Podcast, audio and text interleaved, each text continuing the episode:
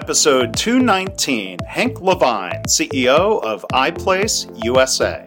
Well, okay, so I would prefer not to call them mistakes. I would prefer to call them learning experiences.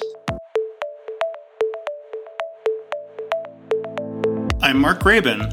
This is my favorite mistake. In this podcast, you'll hear business leaders and other really interesting people talking about their favorite mistakes. Because we all make mistakes, but what matters is learning from our mistakes instead of repeating them over and over again. So, this is the place for honest reflection and conversation, personal growth, and professional success. Visit our website at myfavoritemistakepodcast.com to learn more about Hank, his company, and more, look for links in the show notes or go to markgraban.com slash mistake219. Hi, everybody. Welcome back to My Favorite Mistake. I'm Mark Graban. Our guest today is Hank Levine. He is the president and CEO of iPlace USA. They are a global recruitment process outsourcing company. Hank has 39 years of experience in areas including sales, business development, marketing, and general management. He created the marketing and business strategies for six companies, four of which were acquired for a total of $92 million. Hank has twice reinvented his career, as he puts it. So before heading offshore recruiting firms, he held senior management positions in venture capital backed technology companies. The first phase of his career was with um, some cutting edge home automation and telecom firms. So uh, Hank holds a bachelor's in engineering. Um, so it's good to talk to another engineer from uh, the University of Pennsylvania and he has a master's degree in management from the Sloan School at MIT. So we have that Sloan connection in common. So with uh, with that, Hank, welcome to the podcast. How are you? Doing fantastic, Mark. It's an honor to be on your podcast. Oh, well, thank you for being here, and I, I know we're going to have a lot of interesting things um, to talk about. We'll come back to this later. I've I've heard one of your favorite mistake stories. I don't know if that's the one or kind of two stories that you're going to share today. So uh, maybe we'll just jump right into it. You know, the the different things you've done, different facets and phases of your career, Hank. What would you say is at least a favorite mistake? Well, okay, so I would prefer not to call them mistakes. I would prefer to call them learning experiences. So I'm going to go back real early in my career. Uh, there's actually two that I thought of because these were things that profoundly changed how I think about management and how I interact with people. So we can go into two of them. Right. Yeah, go go. Yeah, and I and I do appreciate that. I mean, you know, the spirit here on the podcast, as you know, is to celebrate the learning. You know, not to shame anybody for the mistakes. So, um, yeah, go go ahead with that with that first story, Hank. Okay, so the first one, this goes way back into the late 1980s. So I'm aging myself a bit on that one, but uh, this was my first company out of business school. It was a very fun company called Custom Command Systems. And we uh, were a developer and installer of very comprehensive, very expensive, high end home automation systems. And uh, we worked, you know, throughout the country and even some internationally in, in very, very large homes. And I was uh, I was one of the founders of the company, and initially I did all the sales. And these were very elaborate systems. So when we sold them, we put together these beautiful bounded proposals. They were full of pictures. Uh, we you had to be a good writer to put these proposals together because we tried to personalize them, talk about our client's home, talk about all the things that made their homes distinctive. And I was pretty successful at selling these systems, you know, using using this elaborate proposal. Um, then we got a little bit bigger. So the, these systems were quite expensive, typically sold between two and three hundred thousand dollars. So in today's dollar, that would be over a half million dollars. And, um, we were up to about selling about 10 systems a year. We were growing nicely. So we hired our first other salesperson. I hired this uh, gentleman named Chris. He was just a great guy. He was working for this uh, national audio video home-wide system installer. And Chris had just a great personality, a really big personality. Everybody totally loved him. But turned out that Chris was not a very good writer. And I was trying to have Chris do things my way, where we had this elaborate proposal. You had to write very well to make the proposal good. And Chris just couldn't do it. And I kept reworking his proposal. And in my mind, uh, Chris was failing. Um, we had a second employee. Her name was Dana. Dana was our accountant. She was very smart. She was meticulous as could be, very organized, a very good writer. And she was great at accounting, but being that we were a startup, of course, cash flow is very, very critical. And one of Dana's jobs was that she had to call people and make sure that we were being paid on time. Dana was, to this day, maybe the most shy person I've ever met. She was even so shy that she couldn't really talk well to people within her own company. And the thought of her calling clients and asking for money was just something she could not do. And I would tell her over and over, that's an important part of our job. Cash flow is so critical. Please do right. it. Please do it. She just wouldn't do it. Mm-hmm. So, in my mind, you know, she was partially failing too. Mm-hmm. Then, then something amazing happened. So, Chris went out to a new client of ours to present our proposal. So this was a client in Palm Springs, California he was coming from our home base in, in Maryland. And in those days, this was before cell phones. So whenever Chris would go out and present a proposal, right after the, the meeting was over, he would go somewhere, he would find a payphone, and he would call me and he would tell me how it went. So I was expecting that he would be done about five o'clock California time, about eight o'clock my time. And I'm waiting, I'm waiting for Chris to call me. No call, no call. Gets to 10 o'clock, 11 o'clock. I figure Chris is on the red eye. He must be coming back. I'll talk to him tomorrow. And about 11.30, I get this phone call. And it's Chris. And I say, Chris, I was waiting for your call. You know, where are you? What's happening? He goes, Well, you wouldn't believe it. The, the meeting went great. The client loves this. They're going forward. And we really hit it off. We're having such a great relationship that they asked me to stay over for the weekend. and I'm calling you from their swimming pool this was before cell phones, right? So to do this, he was calling on a cellular phone. It's one of the first cellular phones in the country. Again, we had very wealthy clients. The cellular phones in this day, they had a receiver that was like in a big suitcase. The phone itself was like a big 12 inch block, cost about $3 a minute to make a phone call. And he's calling me from their swimming pool, telling me that they asked him to stay at their house with them until Sunday.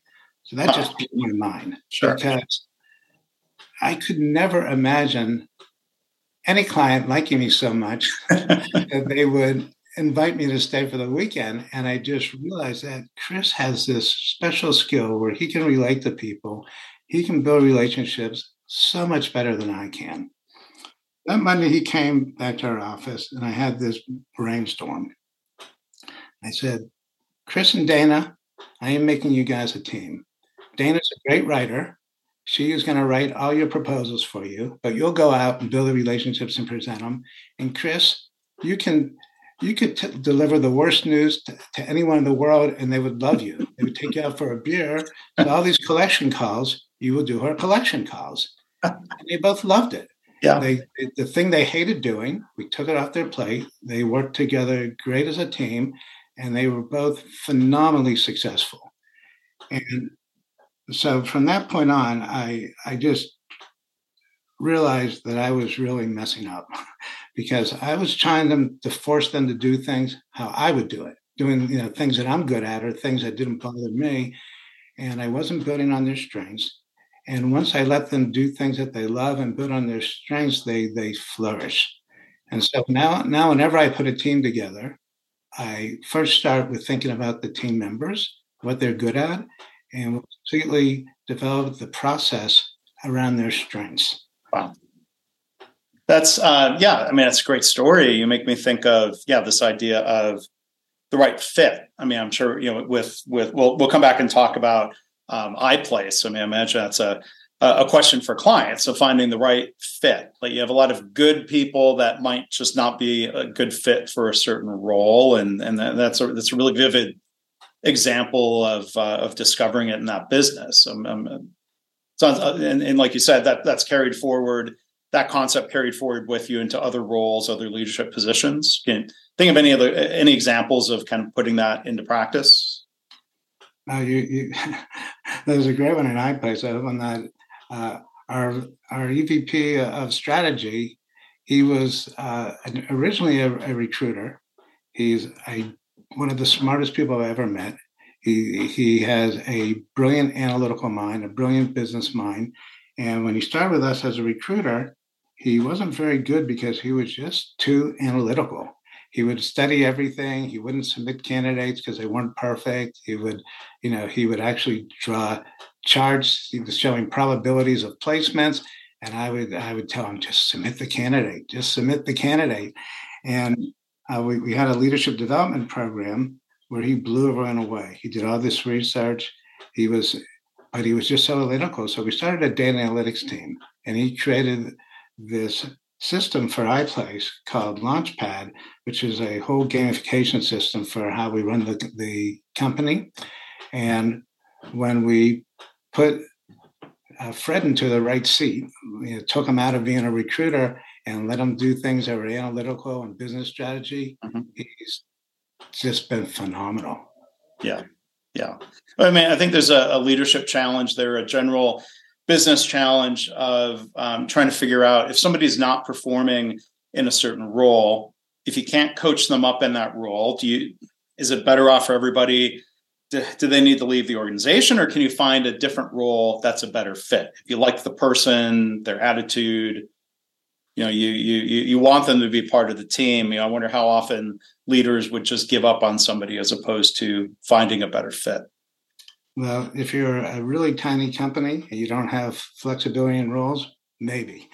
But in my view, there there are very few people that don't want to be great employees. All right, people want to be like they want to be respected, they want to feel smart, important, and valued. And if you find someone that is smart and that person is working hard, that person is not being successful in their job, nine out of 10 times you can make them successful if you get to know them, you get to know what they love, and you put them in the right position. Mm-hmm. Not always, but yeah. almost always. Yeah, yeah, and you know, I mean, your your story about Chris and Dana is one I've heard at least once from a previous guest in terms of you know a founder wanting others to do it, do the work, in the way that worked for them. And in, in trying to force that fit and you know i appreciate you sharing you know that that lesson learned and and, and partnering chris and dana. I mean like for that client in palm springs did did chris sell the deal without such a fancy proposal? Like i, I could see the idea of pairing them up but i'm just curious did you ever experiment with like was such a fancy proposal really needed uh, well, it it was because you know these were so expensive, and our proposals were good, yeah. and they were very. But that one, I wrote the proposal. I wrote most of it. but after that, Dana wrote the proposals for him. Okay, so Chris did. Okay, he did have the benefit of your partnership, but as a founder and doing other things, you you needed to be working on your own deals. Otherwise, hiring Chris, you know, if you were pairing up, um, why why hire another salesperson? You were trying yeah, to. Scale. I mean, that was you know, wrongly on my part, I was probably resentful because I would have Chris do the first proposal. It, it wasn't it wasn't very good. The writing wasn't good, and I would generally just redo the whole thing. Mm, but yeah. once Dana got in the picture, I barely touched it. Mm-hmm. And then, hey, as that company grew, did, did you scale? Like, you know, how many salespeople did did you find other salespeople that maybe had both skill sets, or was that pairing up model something that you kept using? Uh, we, we, we, when we sold the company, we had three salespeople. Uh, this wasn't a large volume company. Sure. But, um, but, you know, Dana, Dana was overseeing things, you know, doing the writing. Yeah. Yeah. Cool. Um, there, there, there was a second story. I assume Chris and Dana. That that was the two of them. Yeah, that was so, that, that, there's a second story coming, right?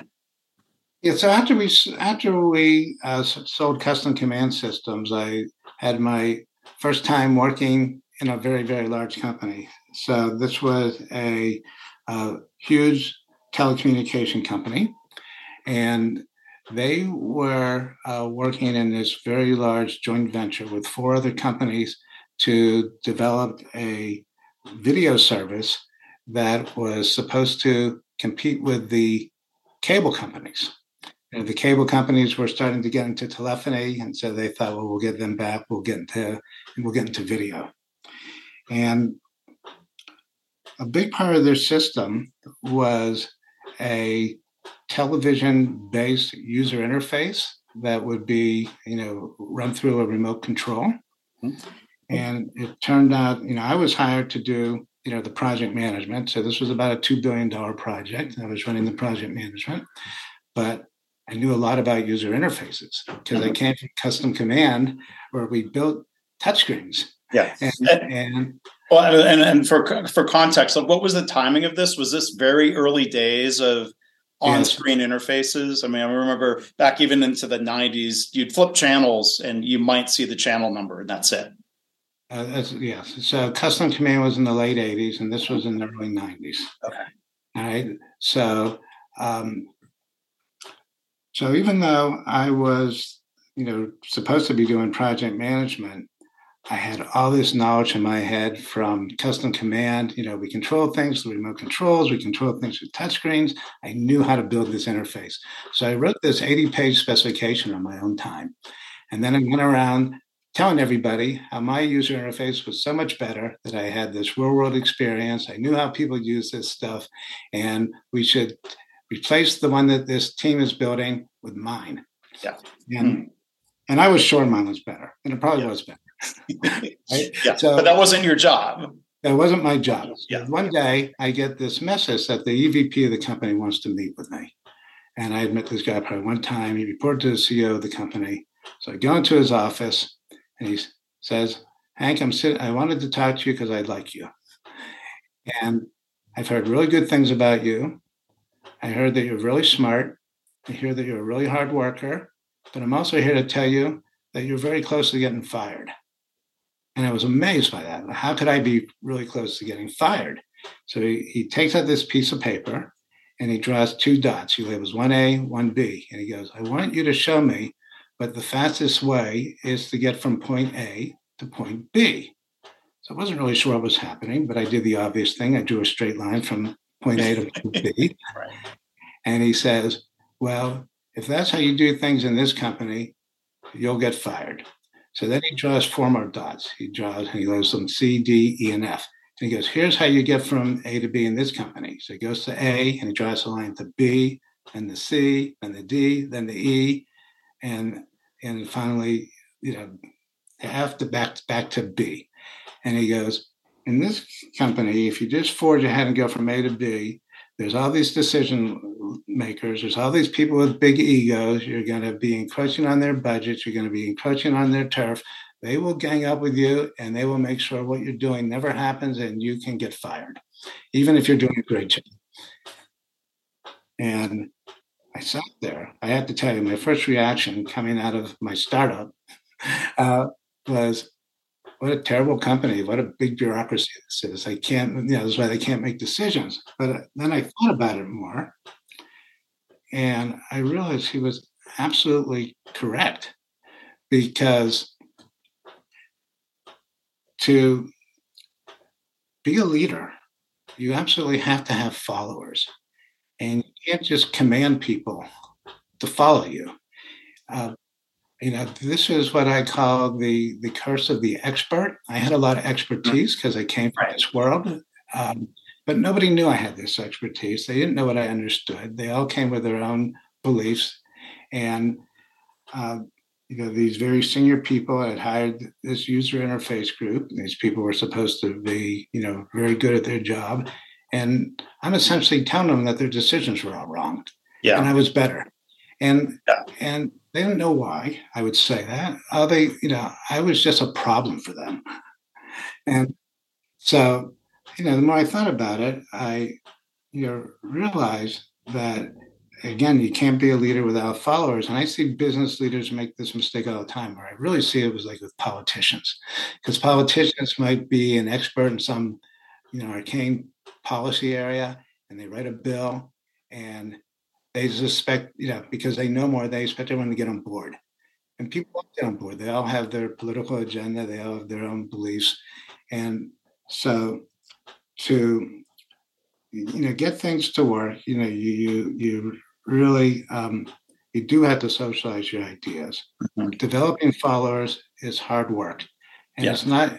And you won't go from A to B if you do it. You have to go to the other points. But if you don't bring followers along, you're not leading anybody. Yeah, yeah, yeah. I mean, you talk about the curse of the expert, the curse of you know the great technical education um, I, I and and and then trying to navigate, like you said, being a founder in a startup versus coming into a huge corporation, very different environments. And you know, th- it, sounds like thankfully that EVP was willing to um, try to educate you around the you know the the reality of the politics of that situation. Yeah. You know, thing I was going to share, you know, having you know technical education and having fallen into um, you kind of a similar pattern, especially early in my career, maybe even sometime today. Hopefully, I'm learning from that. But um, you know, I, I, I, there's times where I, you know, complain to my wife, who also has a technical education, but she has a, a higher uh, EQ, emotional intelligence, I think, and um, uh, not I think I know, but I would say, oh, oh I hate politics, and she'd say like, that's the reality. You you can't hate the politics. You can't wish it wasn't there. You have to navigate the politics. So you know good good coaching from her i think. Easier said than done for me. But yeah that was reality. Yeah and the, and the ironic thing at the time i didn't really appreciate the evp's advice but now i super appreciate it. And you know one of the things i realized that in startups you this problem isn't as common because you have your founding team and you're all in a room working together and you and you collectively develop your expertise. So you have that shared understanding. But if you take someone out of that startup and you put them in a big company, nobody else there has that understanding. And so you really do have to socialize it to get everyone at a at, you know, a common level where they can move forward. Yeah. So then so what happened? You had your proposal, you you had your ideas. Did did any of that move forward as a result of better navigating this, or did the bureaucracy say, "No, you know, Hank, thank you, but we already have a plan"? Well, I stayed more in my lane, but I did make friends with some of the people in the user interface team. You know, we started. Uh, they changed their development process a little bit, you know, based on some of my recommendations, being you know more rapid prototyping, iterative development, and I think that uh, over times, you know, I, I still had their I wasn't really pushing this, but I still had an open dialogue with them, and I think a bunch of my ideas to get into this designed, but maybe not as much as I would have liked them to. Sure, sure. And then you know, did did you end up in a situation, Hank, where the tables had turned at some point, where you were more in that position, like the EVP, giving advice or counsel to somebody who is younger, who might have been making some form of that same mistake? Well, I think both these stories are things that I, you know, try to mentor people on all the time when I when I talk to them now, and you know, certainly in iPlace, um, you know, iPlace is interesting because um, you know we have about 950 employees, but I'm the only person in the U.S. So our employees are in India and in the Philippines, and uh, but we have a very you know Western work culture and very uh, Western understanding, and it's you know we really very very much encourage people to to speak up and express their ideas, not not stay in their lane, but at the same time be politically aware. So I hope that you know the stories I just told are things that are pretty much in our work culture at iPlace. I I think they are.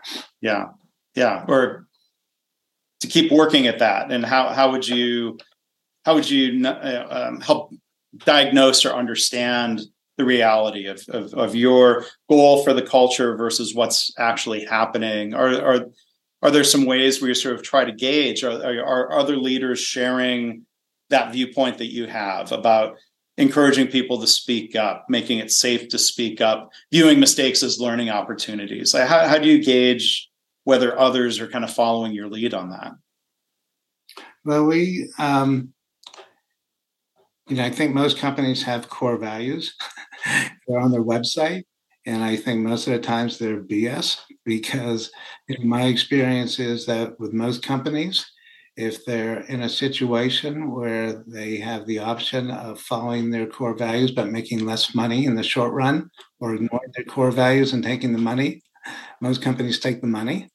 But uh, from day one, in fact, the very first thing we did in in iPlace, so this is going back to 2006, we had uh, four employees but we had two clients signed up because there were people I knew who were doing these favors, not because we were you know, we were a brand new company, so I can't even say we weren't good. We didn't even have anything. sure. um, so on the first day of the company, I think, you know, everybody knew that we had these two clients. They were starting in two weeks. We had two weeks to get our act together. And I think everyone thought we were going to go to the whiteboard and draw our recruiting process and do mock calls and practice and practice. But we didn't do that. We spent the whole first day about the type of company we wanted to be, what our values should be, what would make people feel that this was a really special company where they were going to build something bigger than they could build individually. And we have always put our core values first. Everybody knows it.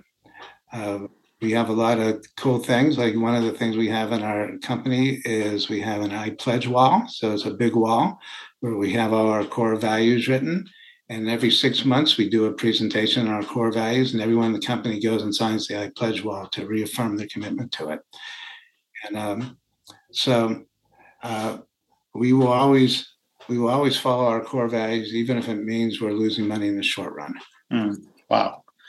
And you said, I mean, that's great to hear. And yeah, I mean, I agree with you, Hank. Some some companies would, yeah, just you know they want the statement that sounds good on the website sometimes healthcare organizations do the same thing but is it really lived intentionally and consistently but you know you said earlier hank and i thought this was really powerful um, paraphrasing a bit to be a leader you have to have followers you can't just tell people what to do i mean how you know as as ceo um Tell, tell us more about that. I mean, I'm, I'm, guessing the idea applies. You can't just tell people they need to follow the core values, or how, how, how do you gain followership amongst your employees?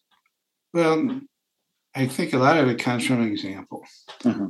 right? So, you know, one of the things that, you know, we have as a value, a lot of companies, integrity. You know, we've been in business 17 years. We have never, ever paid a bribe, not one rupee. Now, that might not sound so amazing to Americans. If you're running a company in India for 17 years, that's pretty spectacular. If a vendor tries to bribe us, they are fired on the spot, and they're, they're told that. Uh, the government in India, especially the local government, will frequently look for bribes.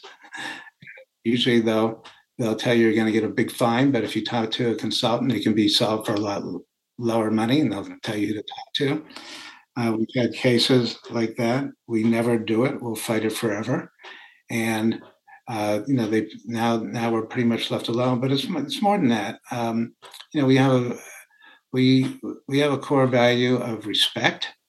We've had two cases where we had clients where we're being very disrespectful to our recruiters, you know, literally swearing at them, calling them names. Mm. Uh, I fired both of them. Yeah. yeah. Uh, you know, we lost money when we did that. Right. Who's going to treat our employees that way? Yeah. And so, you know, that, that goes, that spreads through the company real fast when you do that. Yeah. yeah. I mean, it seems like one of these situations where there's a short term cost, you lose some business, but the long term benefit is powerful in terms of um, employees being loyal to iPlace and and and helping reinforce that culture. That's would you would you agree? It's a matter of like thinking, not just doing the right thing, but thinking long term. Uh, I would agree. You know, I'm a little more experienced now. I would agree that I would like to believe that, but I'm not sure that's actually the case. I've seen a lot of unethical companies do very, very well and make a lot of money. Um, at the end of the day, it really comes down to how you want to conduct yourself and what you believe in. And there's things more important than money, at least to me. Uh, so I would rather conduct myself the way I'm proud of and make less money. so, so I, I, used to I used to tell this story when my you know about when uh, my my I have two daughters and when they were very very little, and and um, at the you know every night we did this ritual where they would they would just like be in their bed screaming, uh, you know, daddy, daddy, daddy, give me a kepi kiss. A kepi is your forehead. So I would so I would go and I'd give them these kisses on their forehead, and they would go, "Do it again, do it again," and I would do it and do it and do it again. And you know, when it came to ethical issues, you know, these were like my little angels. And you know, my test to myself was when I'm sitting in their room giving my little girls kepi kisses, if they understood what I did at work that day and how I conducted myself, would they be proud of their daddy? And the answer is no then you're not doing it right. Even even if you're making more money, getting the no answer. So I don't. So I don't actually believe that companies are more ethical, do better in the long run. Sometimes they do, sometimes they don't. But I do believe that you know doing better doesn't just mean making more money. Sure. Yeah. No, I, I agree. And you know, I I wasn't. I didn't form the question real clearly. I, I wasn't necessarily necessarily suggesting um, I, I, was trying to uh, think of more your situation that you are doing the right thing and there's short term loss. And I admire and, and it's, it's great to stand by those values. But I was saying, like for you and for your companies, the long term benefit, it seems like would far outweigh any short term hit of losing a client or, you know, um, it's, it's, it's just it goes hand in hand. And I'm saying, I'm not saying for all companies that being more ethical would lead to more success. But it's, it seems like in your situation, it's it's hand in hand. It's maybe less of a trade off over the long term. Yeah, I think I would agree with that. I think the best, you know, piece of evidence of that is just our management team. I mean, if you look at our top 15 people, just like every one of them has been with us over 10 years. And most of them are working a night shift. All right. So, you know, that's not, it's not the type of thing where you know people work night shifts and stay with the company 10 and 15 years but almost our whole management team has done that. So they you know they they believe in what we're doing.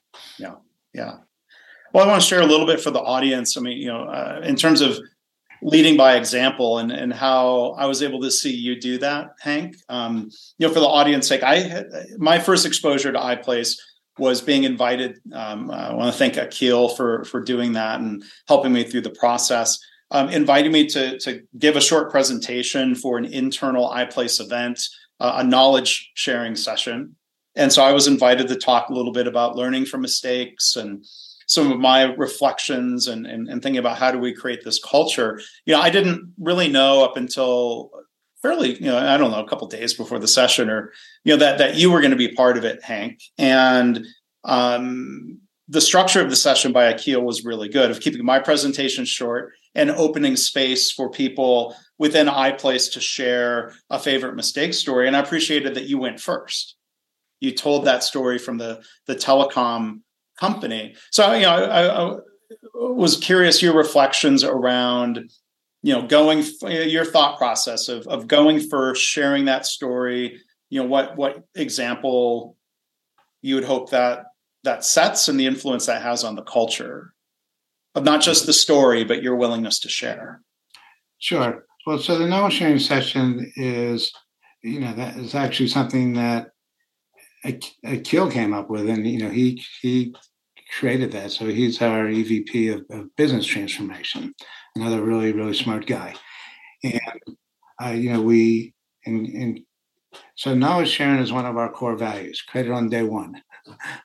And so, you know, so when Akil came up with this idea of bringing in thought leaders and business experts from really all over the globe, we, we do one of these sessions every uh, two months. There are, they're done over Zoom. They're not mandatory that people attend, but we have probably about 85% attendance. Uh, most of the people who don't attend, we have a big team that's in Australian stuff, so they're you're right in the middle of their sleep hours. So sometimes they don't attend and so forth, but we get very good attendance. And the cool thing about these sessions are that they're not they're not about recruiting. All right. So they're usually about um, you know how to be a better leader, better manager, uh, have to do with health and well-being, and and so I think the you know our employees really appreciate that that you know this isn't immediately directly related to their job. It's really to you know make them not only better employees but but but um, better people. I thought it was important to go first because we always tell people that they're hired for their brain. They were hired because they were smart. And if they have great ideas and they stay in their brain and they don't share them, and they don't do anyone any good. And that, you know, my belief is that mistakes are not mistakes if you learn from them. If you learn from them, they're, they're an investment. And so I, you know, try to make it safe for people to admit their mistakes, especially if, you know, show how they've learned from them, what they're doing differently. And so I thought it was important to go first to just make it a little bit more of a safe space for, for people to speak up. Yeah. I do think yeah. we have a culture where that happens very regularly. Yeah.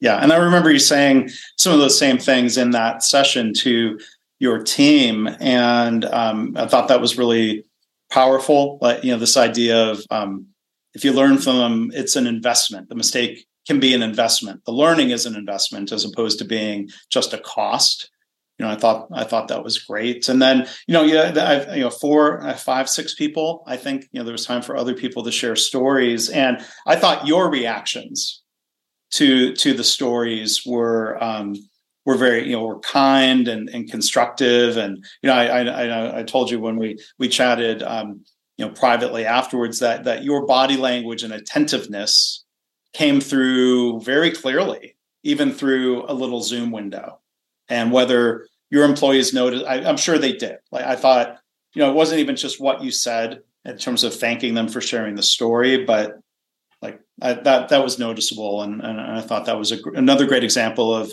um, leading by example. Yeah.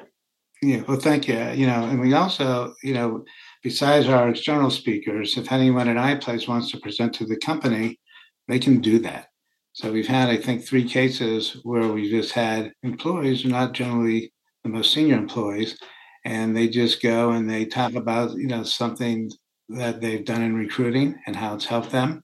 And they these sessions are usually shorter, maybe 20 minutes, maybe half an hour, but you know, we bring the whole company in. And uh, you know, we try very hard to reinforce that. You know, we have these shout outs that you can do to the whole company and you'll see after someone does that, they get probably 20 shout outs from people just saying how great it was that they had the courage to talk about that in front of the whole company. Mm-hmm. Yeah. And, you know, I want to thank you, Hank, um, you know, from that internal session. Uh, for giving me permission to share a little bit of your story and you know especially that that thought about learning from mistakes as an investment i'm holding up this is just a mock-up but um, you know for for the book the mistakes that make us you know thank you for allowing me to include some of that and you know for today not just sharing your own favorite mistake story but to have this opportunity to to delve into um, you know culture and what you're what you're doing there at iPlace you know I think that's um, that that's, that's a great example and I'm happy that you could share your thoughts around all of that here today too. Well, as I mentioned to you, when you asked me permission to be have a short section in your book, I, I was I was shocked and and and so flattered. And of course, you know, now we'll buy 900 copies for our employees. Well, that was not my intent. but uh, I'm only joking, of course. But uh, it was that was really, really yeah. kind of you, and, and, as I said, very flattering. Yeah.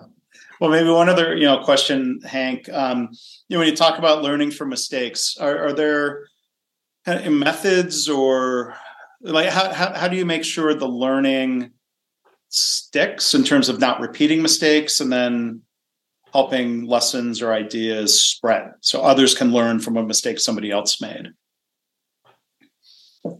Well just in learning in general at least at, at, at iplace we have a pretty extensive professional development department. We have a great learning management system. I think it's over 400 courses in it uh, some are mandatory for new employees, but uh, where you know, always encouraging uh, people to take the courses and our professional development team. One of the best thing is when people take courses, they follow up with them for about six months to make sure they're implementing the courses. Because you know, I, I do agree that um, in, in my experience, probably the biggest problem with training is you learn great things and then you go back and just do your job the way you've always done it, and you don't really implement the, the, the things you've learned. So, uh, at least at, at place, we have a big emphasis on implementation and follow up by a professional development team.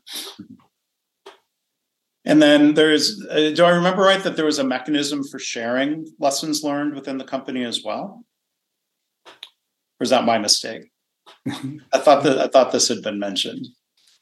Um, well, you know, we we you know the knowledge sharing sessions. We have the little mini sessions that people can can talk about. I'm not sure if we have a, a formal process, but we um, you know we we do encourage people over and over and over. You know, one of the things about communication in a company is you can't say it too many times because you know there's always new employees there's always people who aren't paying attention there are always people who for, forget so you know a lot of our uh, marketing communications is internally focused and you know these sort of messages are you know we hammer on them yeah so that reinforcement and the the leading by example you know thank you hank for doing that um, and sharing with us today. And then, you know, quickly about iPlace. You know, you mentioned that you're the only U.S. based employee. Where where are your customers um, based, and and what types of companies do you serve?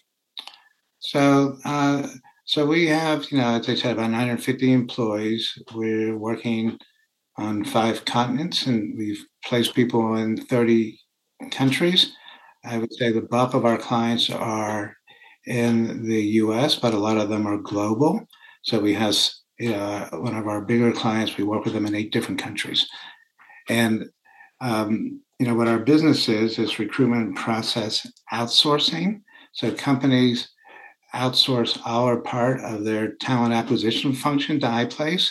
In most cases, that means that we provide big teams of recruiters for them. But, uh, you know, we also have clients where we do uh, you know research and administration all around the you know recruiting process. Uh, one of the things we specialize in is in these large hiring projects. So if you're a company that has to hire hundreds of people, you had to do it in two or three months. You don't want to hire a team of 50 recruiters internally, and then when the project's over, let them go. So they'll hire us, we'll put on a massive team, and when the project's over hopefully we'll get more work sometimes we sometimes the project's over and the project's over but um, you know that's one of the things that we can really do for companies and we can do that in countries all over the all over the world yeah well that's that's that's great thank you for sharing a little bit about that hank i'll make sure there's a link to the website in the show notes again we've been joined by uh, hank levine ceo of um, iplace usa global recruitment process outsourcing company. Hank, thank you so much for what you're doing and uh, for sharing so much here with us today. Really appreciate it. And Mark, this this was fun. So th- thank you very much for inviting me. I really appreciate it. You're very welcome. Thanks. Well, thanks again to Hank for being a wonderful guest today. To learn more about him and iPlace USA, look for links in the show notes, or you can go to markgraban.com slash mistake 219. As always, I want to thank you for listening. I hope this podcast inspires you to reflect on your own mistakes, how you can learn from them or turn them into a positive. I've had listeners tell me they started being more open and honest about mistakes in their work. And they're trying to create a workplace culture where it's safe to speak up about problems because that leads to more improvement and better business results. If you have feedback or a story to share, you can email me my favorite mistake podcast at gmail.com. And again, our website is myfavoritemistakepodcast.com.